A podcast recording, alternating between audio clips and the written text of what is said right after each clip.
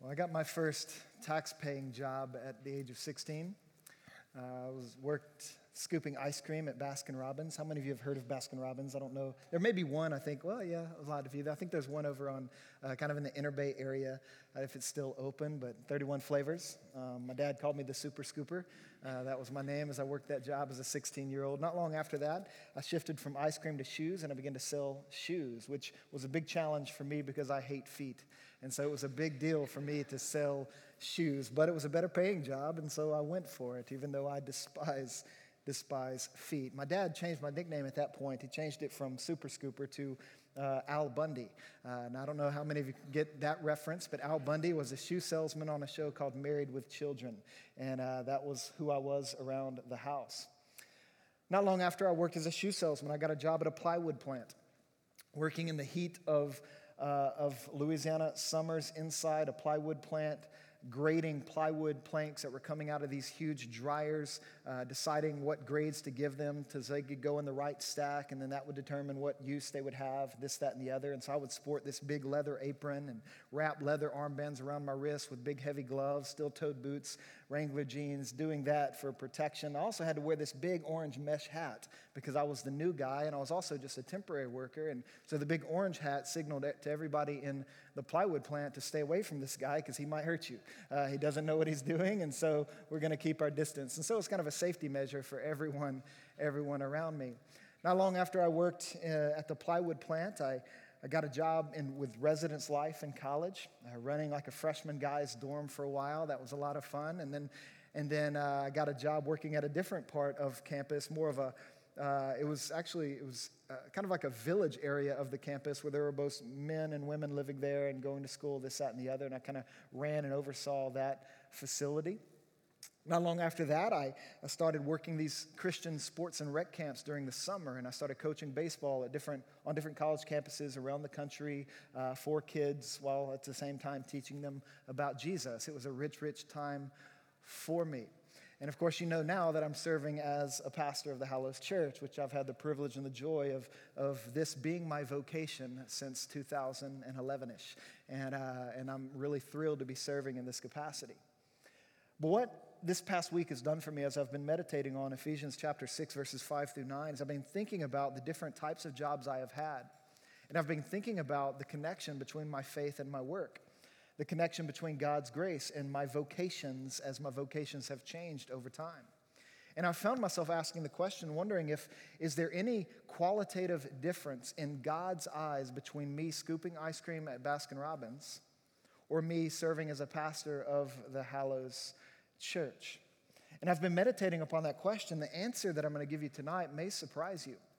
And I hope it will encourage you, no matter what vocation you find yourself in right now, and what various vocations you may have as you journey through the world that is. I want us to think about the relationship between our faith and our work. What is the connection between God's grace in us and through us and the work that we do? It's a big deal because if you were to work 40 hours a week, if you were to work 40 hours a week, let's say for 40 years, you realize you will work 80,000 hours over the course of your lifetime. Now, that's a big chunk of time. And you'll probably spend most of your days in this world in some type of vocation, in some type of work force contributing to society and providing for your life in some way, shape, or form. You're going to spend the most of your days doing that type of activity. And so we want to think, well, okay, well, if that's where I'm spending most of my time as I journey through this world, how am I to engage that as a disciple of Jesus?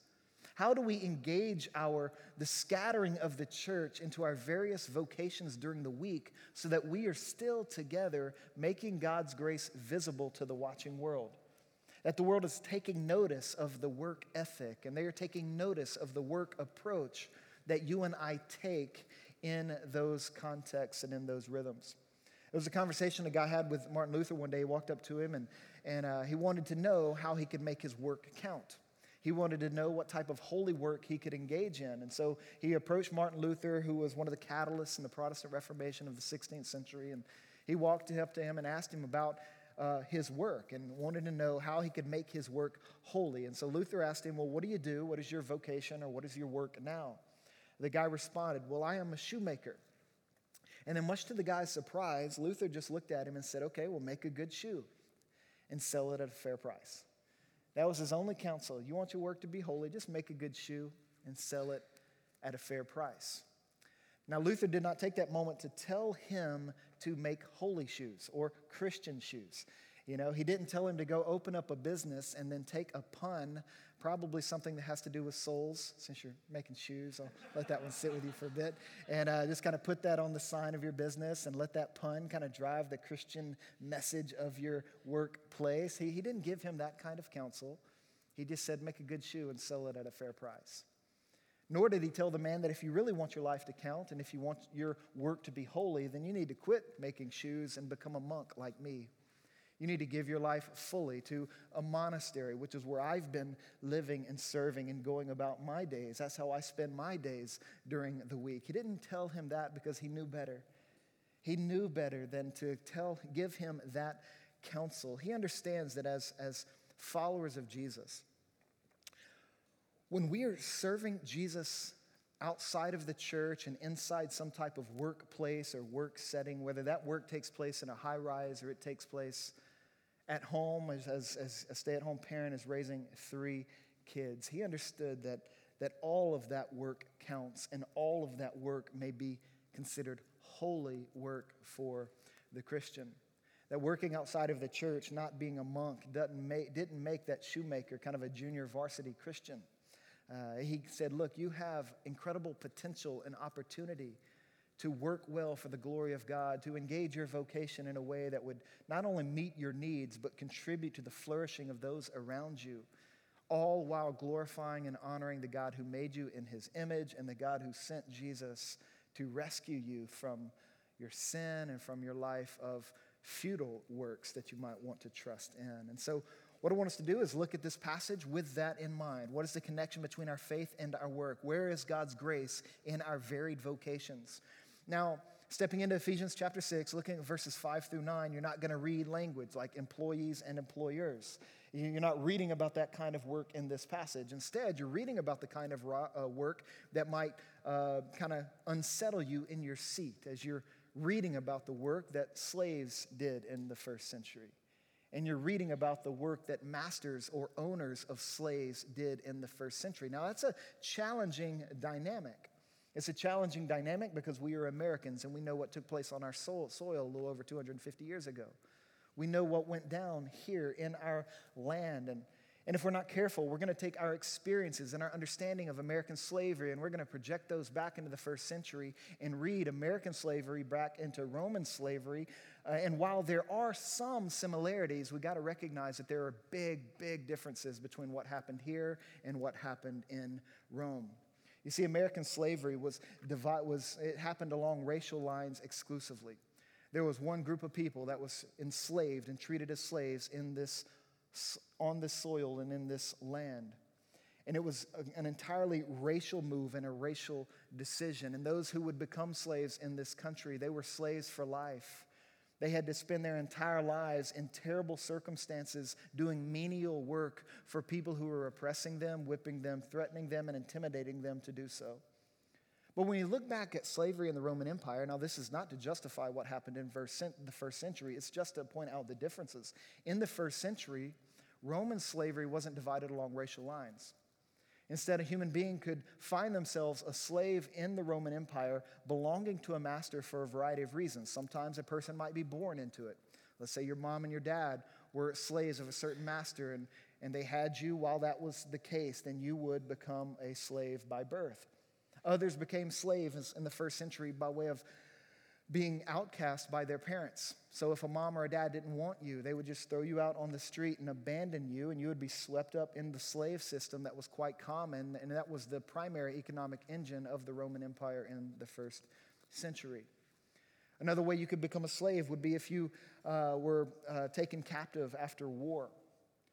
But then, so, so you think about those reasons, and those reasons weren't very just. I mean, all of those reasons we would look at and say those are unjust reasons for anyone to become a slave. But there were other reasons in the first century that you might say are more justifiable. Meaning, if you were a person who, who were of low financial and economic status in the first century, there was a way for you to improve your lot if you would voluntarily become someone's slave. And so, if you wanted to increase your status and improve your lot in this world, then you could volunteer to become somebody's slave and be taken by a master. Others would do something similar, like if you were in a situation where you were indebted to another person, you owed somebody something that you could not pay. One of the ways that was commonly accepted for you to pay your debt back would be to volunteer to become a slave for that. So you would look at this as kind of indentured servanthood, being a bond servant, that type of thing. And so slavery in Rome in the first century was quite different than slavery on the American soil. Both were unjust for different reasons, but there were certain elements of Roman slavery that caused it to be viewed as uh, a little bit more, not, not acceptable, but just it was viewed with a little bit better light. And one of the reasons why that is so is because anybody could be set free from their slavery. There was a path and a process for every slave to be to find their freedom. In fact, most slaves were not slaves for the life in the Roman Empire. They were slaves until they were about 30. And then they, by that time, they would have raised enough money that they could purchase and buy their own freedom. It's interesting in 1 Corinthians chapter 7, that's exactly what Paul would counsel Christians or slaves who became Christians. He would counsel them saying, hey, look, if you can buy your freedom, do it. Don't hold back. Don't feel like you have to be a slave for life. If you have that opportunity, take advantage of it, seize it, and go for it. Which is interesting because it's the same guy who's telling slaves in verse 5 to obey your human masters. But he didn't say this is a, a life sentence for you. He said, no, you can find freedom. Now, another dynamic to slavery in the first century, and you might be interested in this, you might not. Just give it to you anyways. Uh, some, of the, some of the things about slaves in the first century is that they could occupy any profession in the known world. So the mixture between slaves and free persons was so thick and so common that you oftentimes didn't know who was who and which was which. A slave could occupy any profession in the Roman Empire outside of political or governmental office. So they weren't making the decisions to abolish slavery, which is part of the reason why they kept them back from that. But many slaves could get an education. In fact, many slaves were more highly educated than their own masters. And this is, this is proven on a numerous historical accounts when you kind of read and explore the issues. And slaves then could not, ju- they weren't assigned just menial work. They could do all types of dignifying work in the first century, and all of them could be educated. They could own property even as slaves, and freedom was a very real possibility for every slave in the Roman Empire. Now, I share that with you because sometimes this passage is read and we don't understand the context of Roman slavery, and then all of a sudden we start blasting the Bible, saying the Bible condones slavery, or the Bible accepts slavery as something that should be practiced in every setting and in every culture. And in fact, this text on this soil was used to justify slavery in America. But it was only used to justify slavery by those who didn't get the deep meaning of the book of Ephesians that speaks to a gospel of grace that changes everything by people who didn't realize that what Paul is doing in verses 5 through 9 is quite subversive. He's quite subversive in his attack on slavery in the Roman Empire, meaning Paul does not call for a revolution in this text. He doesn't tell slaves to rise up like Spartacus in 73 BC and go to war against their oppressors. He doesn't do that. He doesn't call for a rebellion. He doesn't call for a revolt. He doesn't attack the system per se. Instead, he takes a more subversive approach and he goes after the hearts of those who are a part of the system. He goes after the heart of those who are slaves, but those who are being changed by the gospel. He goes after the heart of the masters. He'll even address masters in this text, which was unheard of in the first century. For someone to talk to masters about treating slaves with dignity and not using force and threats against them, that was an crazy concept. But it was Paul's way of subversively going after something that needed to change. But he was going about it in a very shrewd way, in a very subversive way. He was going about it in a way that would benefit and bless the slaves and wouldn't lead to their being destroyed if they were to rise up like Spartacus and rebel with some military revolt. If you're familiar with that story, Spartacus led a slave rebellion around 73 BC, and it succeeded for a couple of years until Rome rallied their resources and then just squashed them all. It did not go well. So that's one of the reasons why Paul's more subversive in this text. But another reason why I think Paul is subversive in this, in this text is because he understands that, um, that slaves, that the whole idea of slavery in the first century, sorry, I lost my train of thought. He had Spartacus, subversive. Another reason, oh, another reason why he takes more of a subversive approach and he doesn't call for just outright rebellion and social action in this moment is because the church wasn't very influential at this time. The church was a bunch of nobodies in the first century. Had they did speak up, nobody would have listened to them. The church wasn't a people of power in the first century. They weren't a people of great influence at this point in time. And so he understands who he's dealing with. And so this is what he does in this passage. He understands that the church is occupying enemy territory, so to speak territory that is not right, territory that is influenced by sin and Satan and death. And that shows up in the way slaves and masters related to each other. It shows up in the way nations oppress one another and war against each other. He understands the world that the church is occupying. And so when he addresses slaves and masters in this passage, he goes after he goes after it in such a way that says, look, that you um, that God's grace comes to you where you are to help you navigate the world that is, not the world that should be. That when God's grace and God's gospel implants itself in a person's life and it begins to transform communities of people, it then leads us to engage the world as it is, not as it should be. So he's helping these young Christians, these infant believers, first generation of Christ followers. How do I navigate these troubled waters as a slave?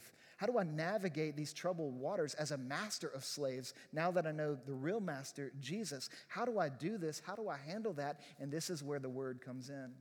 This is where this letter comes to the church to say, look, I'm going to help you navigate the world that is.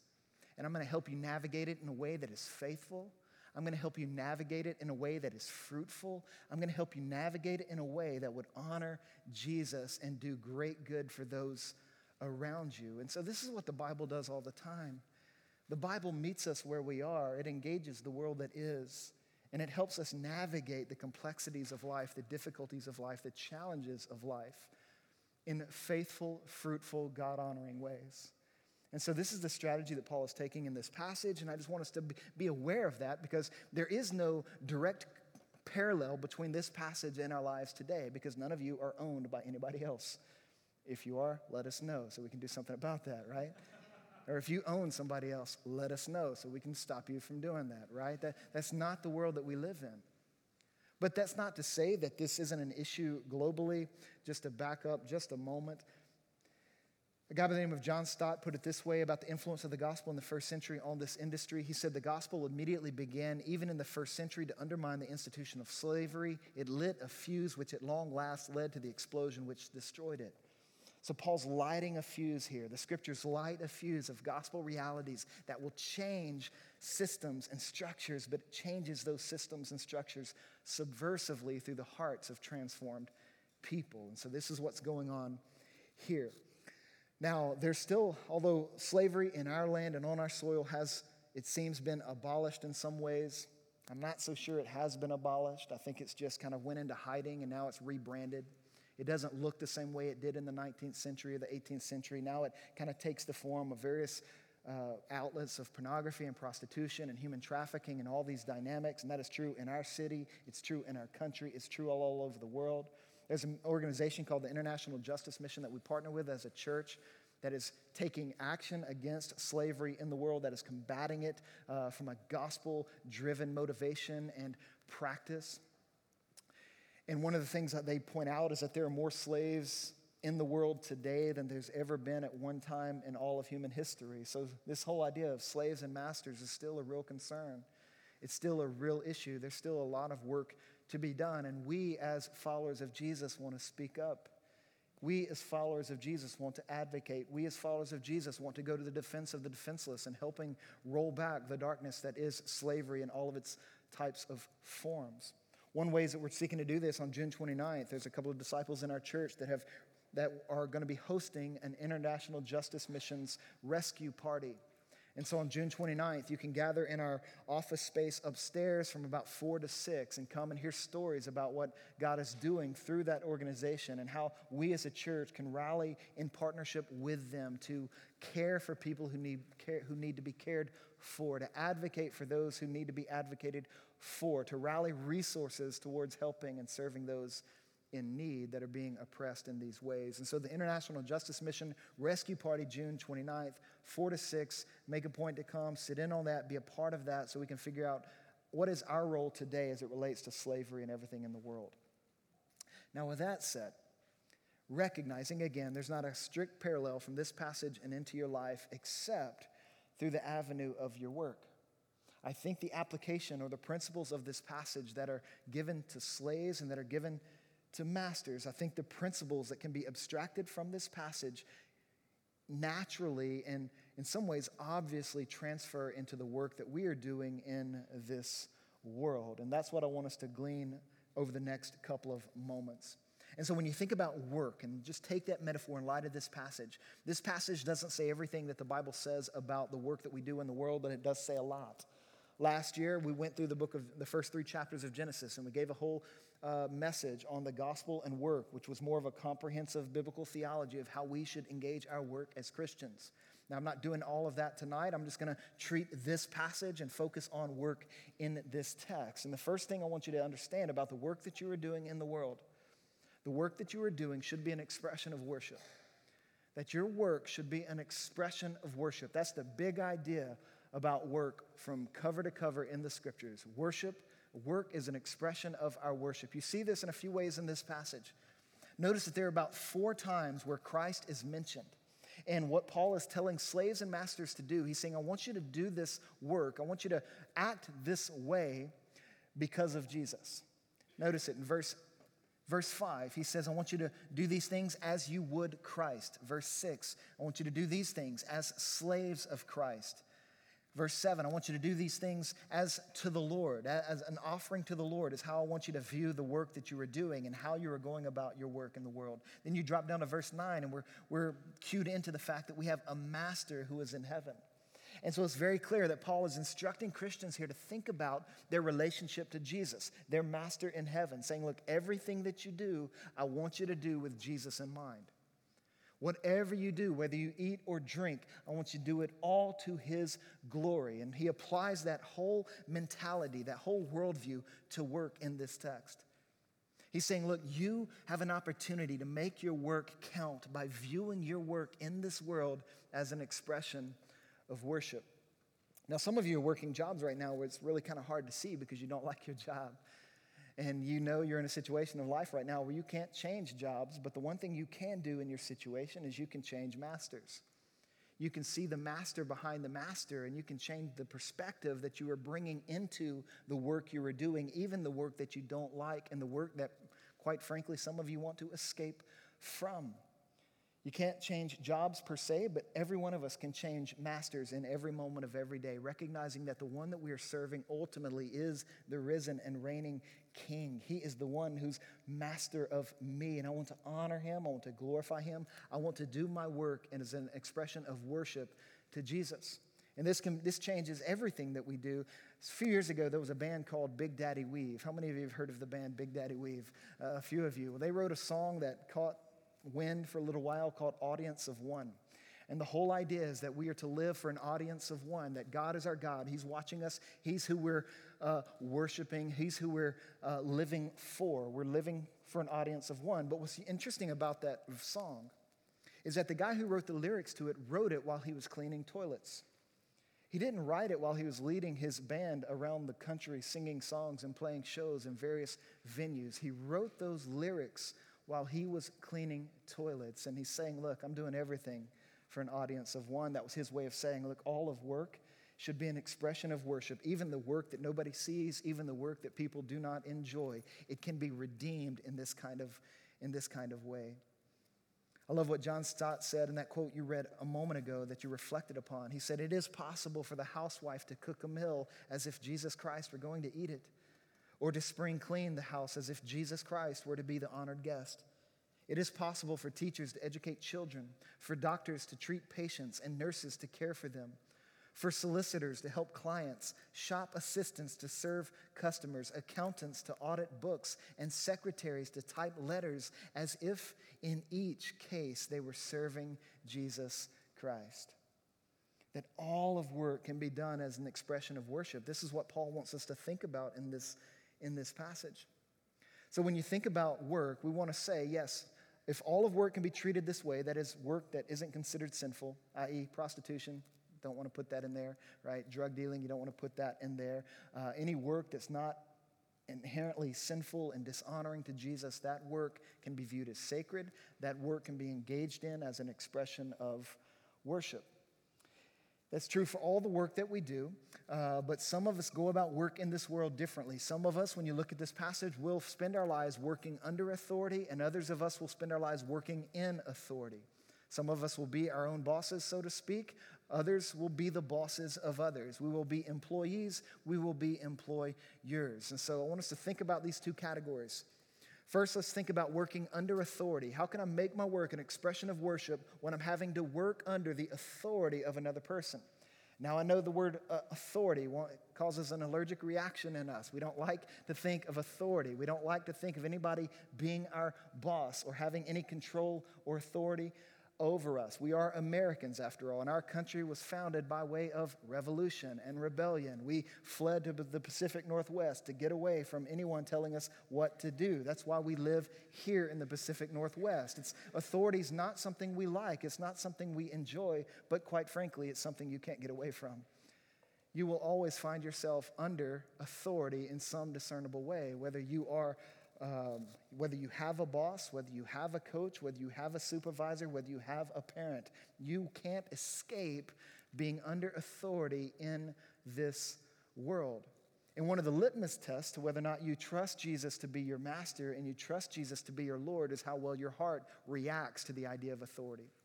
How do you respond and react to authorities in your life? Do you honor those who are in authority over you, or do you shirk those who are in authority over you?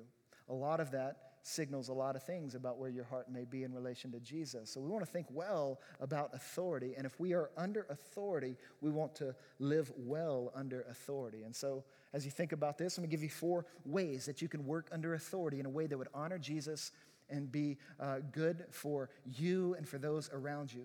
First, you would work under authority by maintaining an eternal perspective. This is what's read in verse 5. Obey your human masters with fear and trembling. You might want to circle that phrase. An eternal perspective. That phrase, fear and trembling, it pops up a few times in the New Testament, always in context where the end is in mind. Always in context where a person's accountability to God is in view. 2 Corinthians chapter 5 verse 10 speaks of the day when every one of us, each one of us will stand before Jesus and give an account for the lives that we live. And listen to what we read. For we must all appear before the judgment seat of Christ so that each may be repaid for what he has done in the body, whether good or evil. And so fear and trembling says, I'm going to live with some sobriety about my life. I'm going to live recognizing that the way I go about my work and the, the motives that drive my work, it all matters. And one day I'm going to give an account to God for the work that I did and for the reasons or the motives I brought into that context. And so we want to work with an eternal perspective so that we're not shirking authority at every turn. So he says, we want to obey the authorities in our lives. We want to do what our bosses tell us. You can paraphrase it that way. Now, we want to obey our bosses not when they lead us in areas of sin, obviously. That's when we cut ties and run. But it does mean that you're going to obey your bosses when, even if they're leading in the area that you might consider stupid. Or you have a boss that you might consider yourself smarter than or more competent than, but they're in authority. How do you handle that? Well, if they're not leading you to sin, you are still to listen to them. You are still to honor their authority. You are to obey them, so to speak. And so it doesn't mean that we follow them into sin, but it does mean that we uh, that our obedience isn't dependent upon how well they impress us as leaders or how well they even treat us as authorities. That's not where our allegiance lies. Remember, we're looking to the master behind the master, and we're obeying, we're working, we're being submissive in different, different respects with Jesus in view. So we have to have this eternal perspective in mind, or we're never gonna, we're never going to get, get this. So you have an eternal perspective being called for here, but then you also have an intrinsic motivation. He says, with fear and trembling, then he says, in the sincerity of your heart, as you would Christ. And then again in verse six, he says, do God's will from your heart. He's getting after an intrinsic motivation that should drive us to do the work that we do. You know, some of us only work because we want a paycheck, right?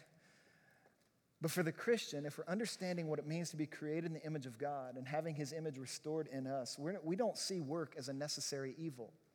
We don't see work as something we have to do in this world. No, we recognize that we are created in the image of God, and we know that Adam and Eve were told to work in Eden. That work isn't a curse per se. Work isn't the consequence of sin. Now, frustrations in work, that is, but just work isn't. And if we are created in the image of God who worked in creation, and if we are created in the image of God who worked in our redemption, then we can see dignity that is inherent to the whole idea of work. And so we're not just extrinsically motivated to have a job or to work hard. It's not just because we want a paycheck. It's not just because we want to put food on the table. It's not just because we want to do this, that, or the other. We are intrinsically motivated because it's part of who we are as creatures created in the image of God. And so there's an intrinsic motivation where we want to do God's will. And what's interesting, earlier in the book of Ephesians, Paul kind of introduced this language in Ephesians chapter 2.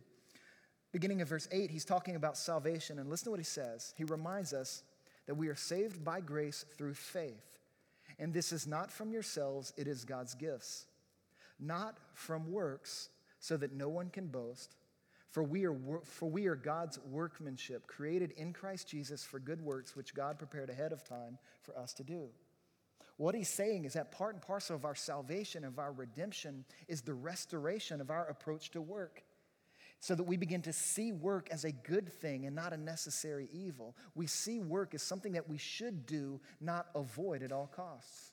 And so there's an intrinsic motivation that rallies. You know, God has prepared good works for me to do, good works that I am to walk in. And part of those good works involve the work you're doing in your jobs and in your vocations. You have opportunity to do good things in your workplaces. And so you own those moments and you go after those in ways that would be honoring to your superiors or to your authorities and good for you as an employee and good for those that your services would benefit. So you have an intrinsic motivation here, but then he goes on not only an intrinsic motivation, but do it with a positive attitude. He says to serve with a good attitude.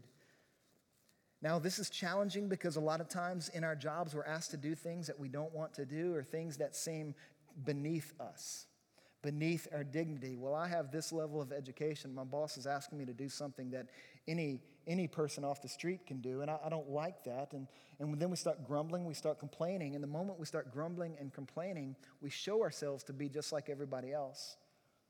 And that there's really no discernible difference between people, men and women of grace, men and women of gospel, than there are of those who are not of grace or not of gospel. But here he says, I want you to serve with a good attitude and remember who he's talking to. He's talking to slaves. And he's challenging slaves to serve with a good attitude. Now, if Paul can say that to them, surely I can say that to you. I don't care what your job is in this society, I don't care what your vocation is in this moment. You can engage your responsibilities with a positive attitude that is distinct and different from those around you.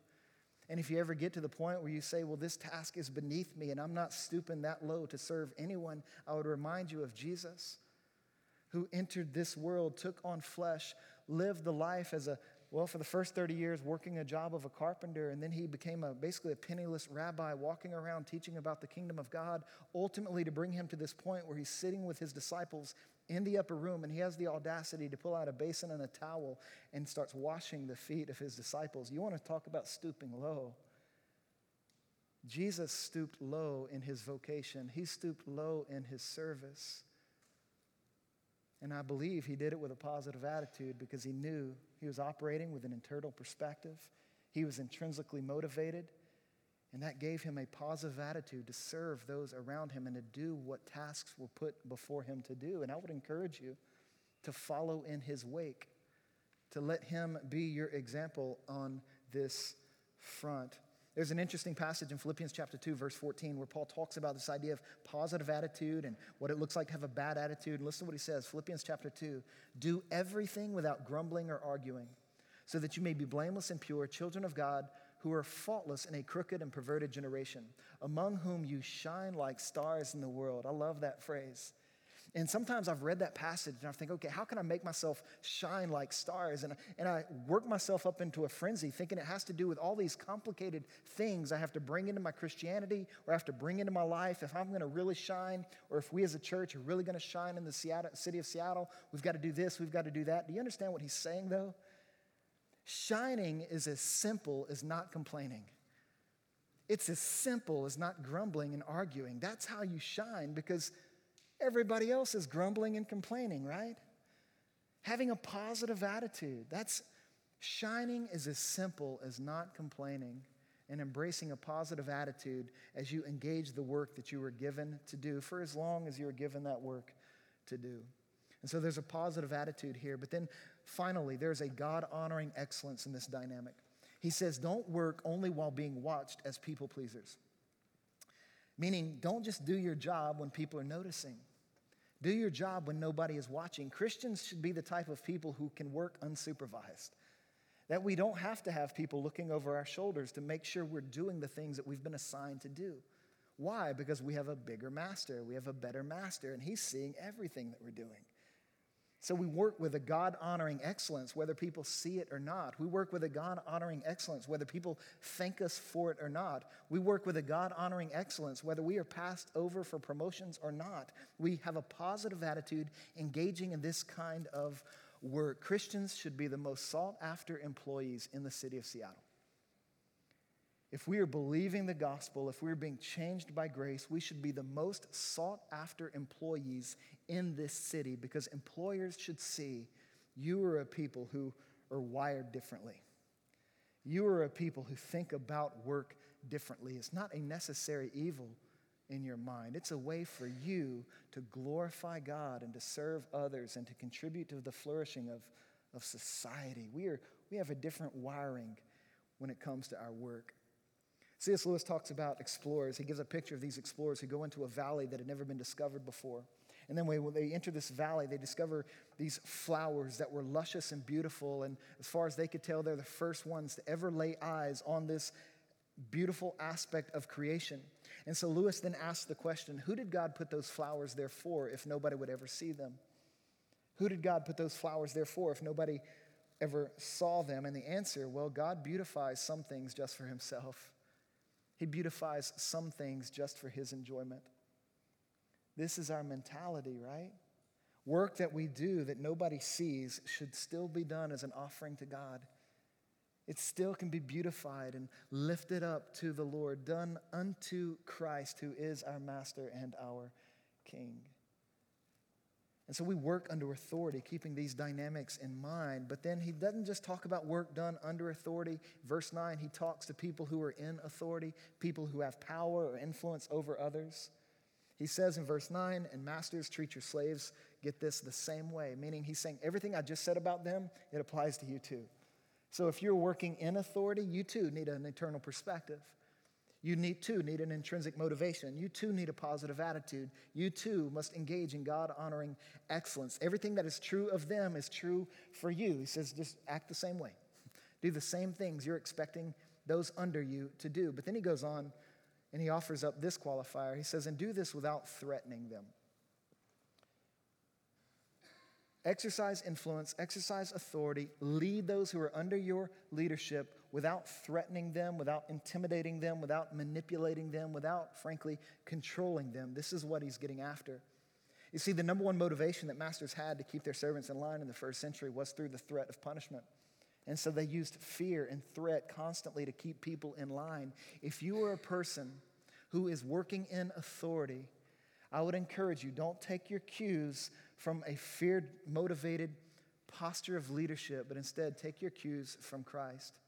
Recognize that you are to engage and use the power that you've been given to lift other people up, not to level people down. That you are to use your power and your influence and your authority, not to manipulate and control others, but to lift others up and to empower them to do God honoring work. This is how we want to think about ourselves if we are in authority over others. There are two ways to relate to power in your life. You can try to collect it, and you can try to hoard it, or you can try to leverage it. And I think as followers of Jesus, we want to leverage power, right? If you are in authority, leverage your authority for the good of everyone around you. This is why we take our cues from Jesus. This is what we learned in Mark chapter 10, the passage you read a moment ago. Mark chapter 10, Jesus called his disciples over to him and he said, You know that those who are regarded as rulers of the Gentiles lord it over them, and those in high positions act as tyrants over them. This is how they are. They use threat, they use fear, they use manipulation, they use control. But it is not so among you. You are to be a different sort of leader. You are to be a different sort of influencer. You are to engage in authority differently. And he goes on. He says, On the contrary, whoever wants to be great among you will be your servant, and whoever wants to be first among you will be a slave to all. For even the Son of Man did not come to be served, but to serve and to give his life as a ransom for many. Don't you love that? He's saying, If you're working in authority, I want you to take your cues from me. Don't look at the boss next door and rule like he rules. Look to me. Keep me in your scope. Keep me in your sights. And if you've been entrusted with authority, if you are working in authority, I want you to take your cues from me. Now, one question I get sometimes about this passage is uh, does this mean that I can't hold my employees accountable, right? If you have people reporting to you and that you're responsible for, how do you hold them accountable? How do you keep them uh, motivated and working if you're not supposed to threaten or manipulate or control them in those kinds of ways? Well, how are you to think about holding employees accountable? And this is how I would encourage you to think about it today. I would encourage you to think about that dynamic. Uh, I would ask yourself the question what am I holding them accountable to? Am I holding them accountable to my preferences or to my biases? Or am I holding them accountable to some objective standard that everybody around has agreed to? Am I holding some employees to a different type of accountability than all my employees? Am I showing partiality in the way that I am leveraging my authority in the lives of those that I am responsible for that are looking to me for authority and leadership?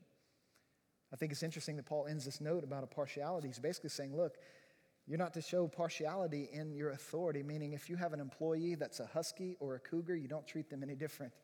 You show no partiality in that front. You don't give promotions based on that type of qualification or that type of criteria. No, you take into account as best you can objective standards. What was the job description?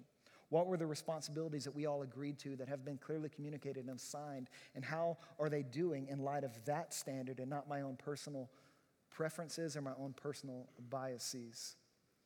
And so you are. I'm not, this doesn't mean that you don't hold people accountable. You do hold them accountable, but you hold them accountable to something objective that is outside of you and that can be equally applied to everyone under your leadership, everyone under your authority. And so we want to think about this because some of you are working under authority right now, others of you are working in authority. Some of you are going to move into authority one day, and I hope and pray that you would move into that arena seeking to leverage the authority that you have to lift others up, to empower others, not just to level them or to run over them. And so we want to think about these dynamics because ultimately, when we think about work, we have to be very clear when we're getting this, when we're thinking about Jesus and the gospel is giving shape to the work that we are doing in the world, we will never allow the work that we are doing in this world to define us. We will never allow the work that we are doing in this world to draw us away from the authority of Jesus. No, we're going to trust Jesus, believing that his work for our salvation is the ultimate work. And since we are trusting in his work, we don't have to lean on our work to define us or our work to justify us or our work to validate us. No, we're justified, we're validated. In a word, we are free to work in a way that would honor God and help people. We're free to do that because we don't, we're not wrapped up in the work that we're doing.